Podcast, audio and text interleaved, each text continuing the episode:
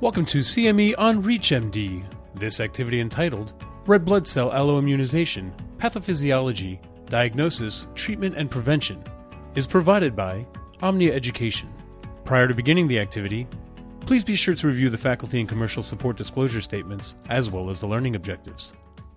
Previously known as erythroblastosis fetalis, hemolytic disease of the fetus and newborn, or HDFN, is a rare condition with an estimated 3 to 80 cases per 100,000 pregnancies annually in the United States.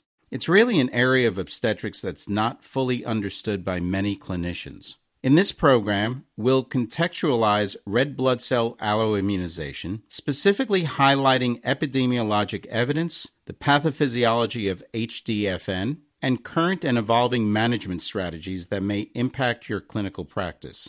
This is CME on ReachMD, and I'm Dr. Lee Shulman. It's now my pleasure to introduce Dr. Ken Moise, professor in the Department of Women's Health at the Dell Medical School at the University of Texas at Austin and the director of their Comprehensive Fetal Care Center.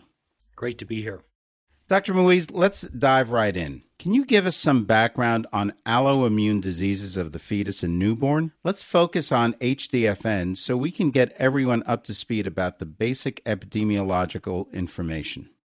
So, hemolytic disease of the newborn, also usually known as HDN, or fetus and newborn HDFN, results from an alloantibody mediated neonatal and fetal hemolysis caused by incompatibility between the fetus and its mother. It's not a very common condition. As Dr. Shulman pointed out, cases occur in only 3 to 80 per 100,000, so the practicing obstetrician may only see two or three cases in their entire career. It has different impacts on different ethnicities. However, the four bad players, or antibodies that cause the most problems in fetal life, include RHD, RH little c, Kell, and RH big E. Now, these particular antigens and their genes that cause them occur at different gene frequencies and with different zygosities throughout different ethnicities. We take, for instance, RHD negativity. That occurs in about 15% of Caucasians, but only about 8% of African Americans and Hispanics.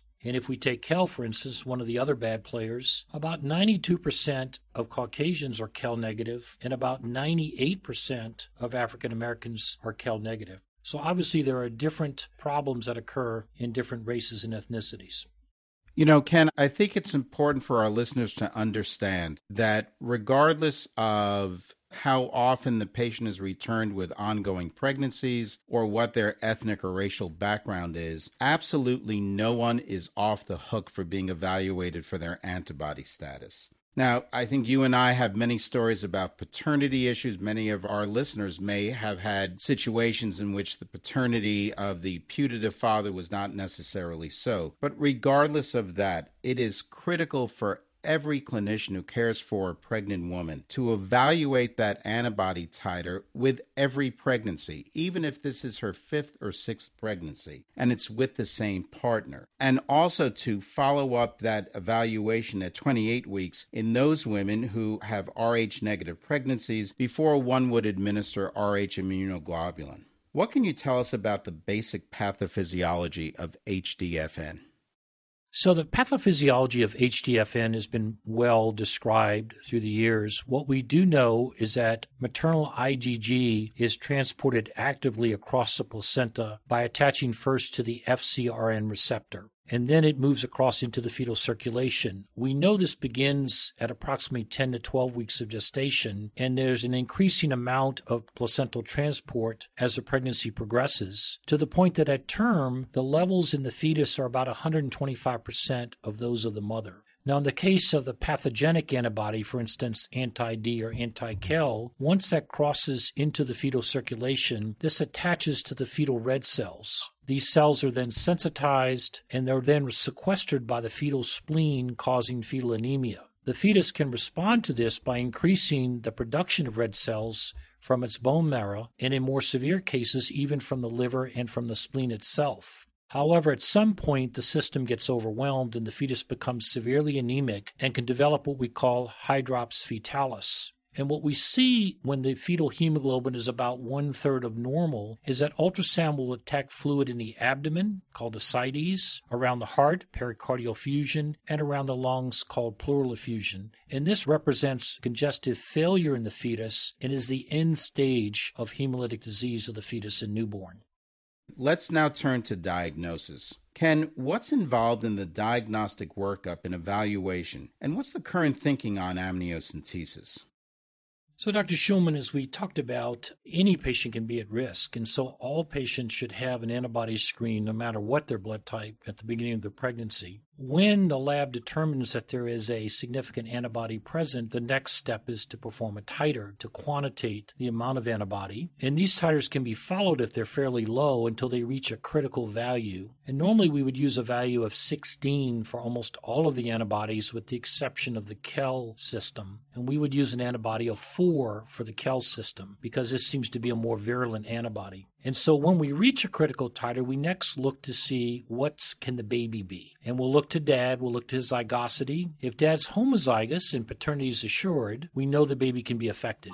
If dad's heterozygous, we can move on to additional testing. Now, we shouldn't be doing CVS because that disrupts the placental barrier and that can make mom's disease a lot worse. So, CVS is off the table. Amniocentesis is a possibility, but is being supplanted today by free DNA, a sample from the maternal bloodstream that can tell us the baby's antigen status. In the US, it's only available for determining the D status, but there are several labs overseas that can perform free DNA analysis for Kell, little c, and E. So, free DNA in the very near future, even in the US, will supplant the need for any amniocentesis to determine the baby's blood type. But remember again, this is only done when dad's determined to be heterozygous. If he's homozygous, we know the baby's affected. We don't need to worry about free DNA. Once we know the baby's positive for the antigen involved, and we know in fact that titer has reached a critical value, the next step is MCA Doppler or middle cerebral artery Doppler.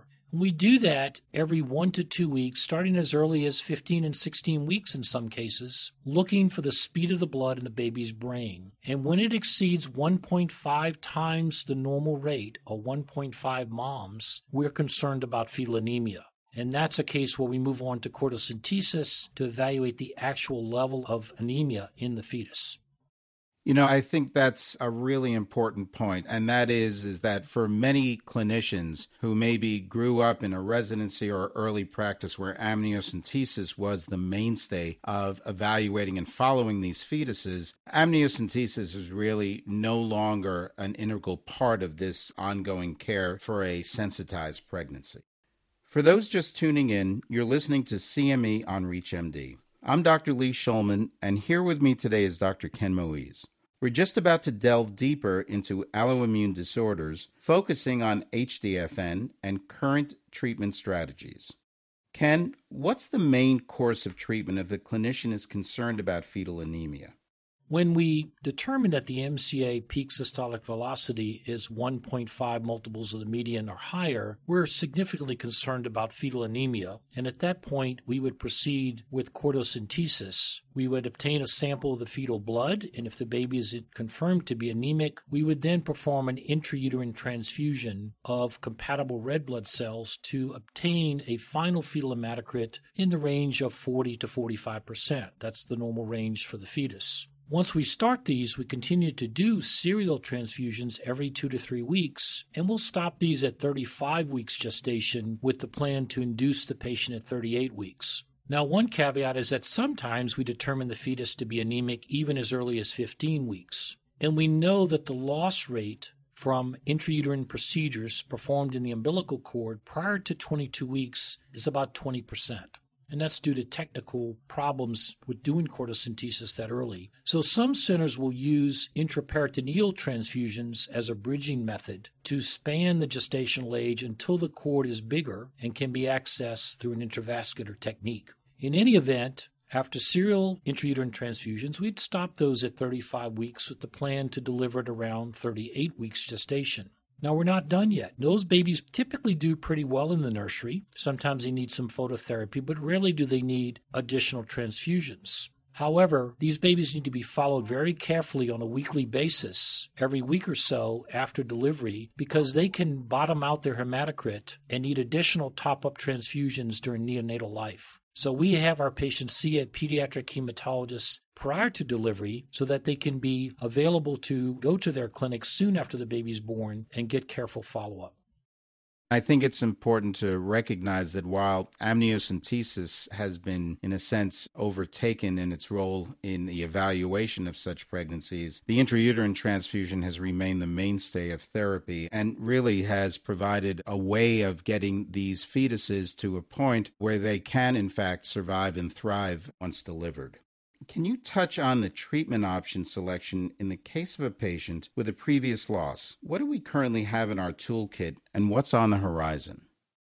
So occasionally the clinician is faced with a patient who, say, had a attempted intrauterine transfusion at 20 weeks gestation for, say, hydrops fetalis. And this is usually a very difficult pregnancy for this patient to undergo in the next pregnancy where we expect the disease to even be worse. That is, have onset of fetal anemia prior to the gestation of the previous pregnancy. So what we have in our toolkit is some immunomodulation techniques, and those are done in one of two ways. Some centers, some somewhere between 10 and 12 weeks of gestation, remember that's when the IgG begins to cross, will perform plasmapheresis on several different time settings to attempt to decrease the maternal titer. This might be done when the patient's titer is, say, 2,000 or 4,000 and astronomically high. The idea would be to get the titer down by about half with three sequential plasmapheresis performed every other day. Subsequent to that, most centers facing these pregnancies will incorporate intravenous immune globulin, given typically on a weekly basis to these patients. And data more recently in one of the studies, the PETIT trial, would show us that we can buy time with IVIG, usually several weeks, but ultimately we'll still have to do transfusions. So even though we're doing weekly IVIG therapy, we're still following the MCA Doppler, knowing that eventually we'll probably have to resort to intrauterine transfusions. So it's not a cure, but it sure buys us time till we technically can perform the procedure. What I hope is on the future is targeted FcRn receptor therapy. So, if we can develop a monoclone that will target the FcRn receptor of the placenta, we can perhaps decrease the passage or maybe stop the passage of this pathogenic antibody to the fetus and therefore negate the need for intrauterine transfusions. Do you have a take home message that you'd like to share with our audience? I believe that any patient or obstetrician faced with these difficult pregnancies should obtain some consultation from a maternal fetal medicine specialist preferably one who deals with these type of patients on a frequent basis. In addition, we have pretty good data that the experience with intrauterine transfusion is waning as we see fewer of these patients in recent years. And therefore, I would ask that the patient do their homework and make sure that they're dealing with a maternal fetal specialist who has experience in these procedures, preferably doing maybe 10 a year so that they have a team approach to have the best clinical outcome. And data from experienced centers would say survival rates are on the order of 95% with intrauterine transfusion in experienced hands.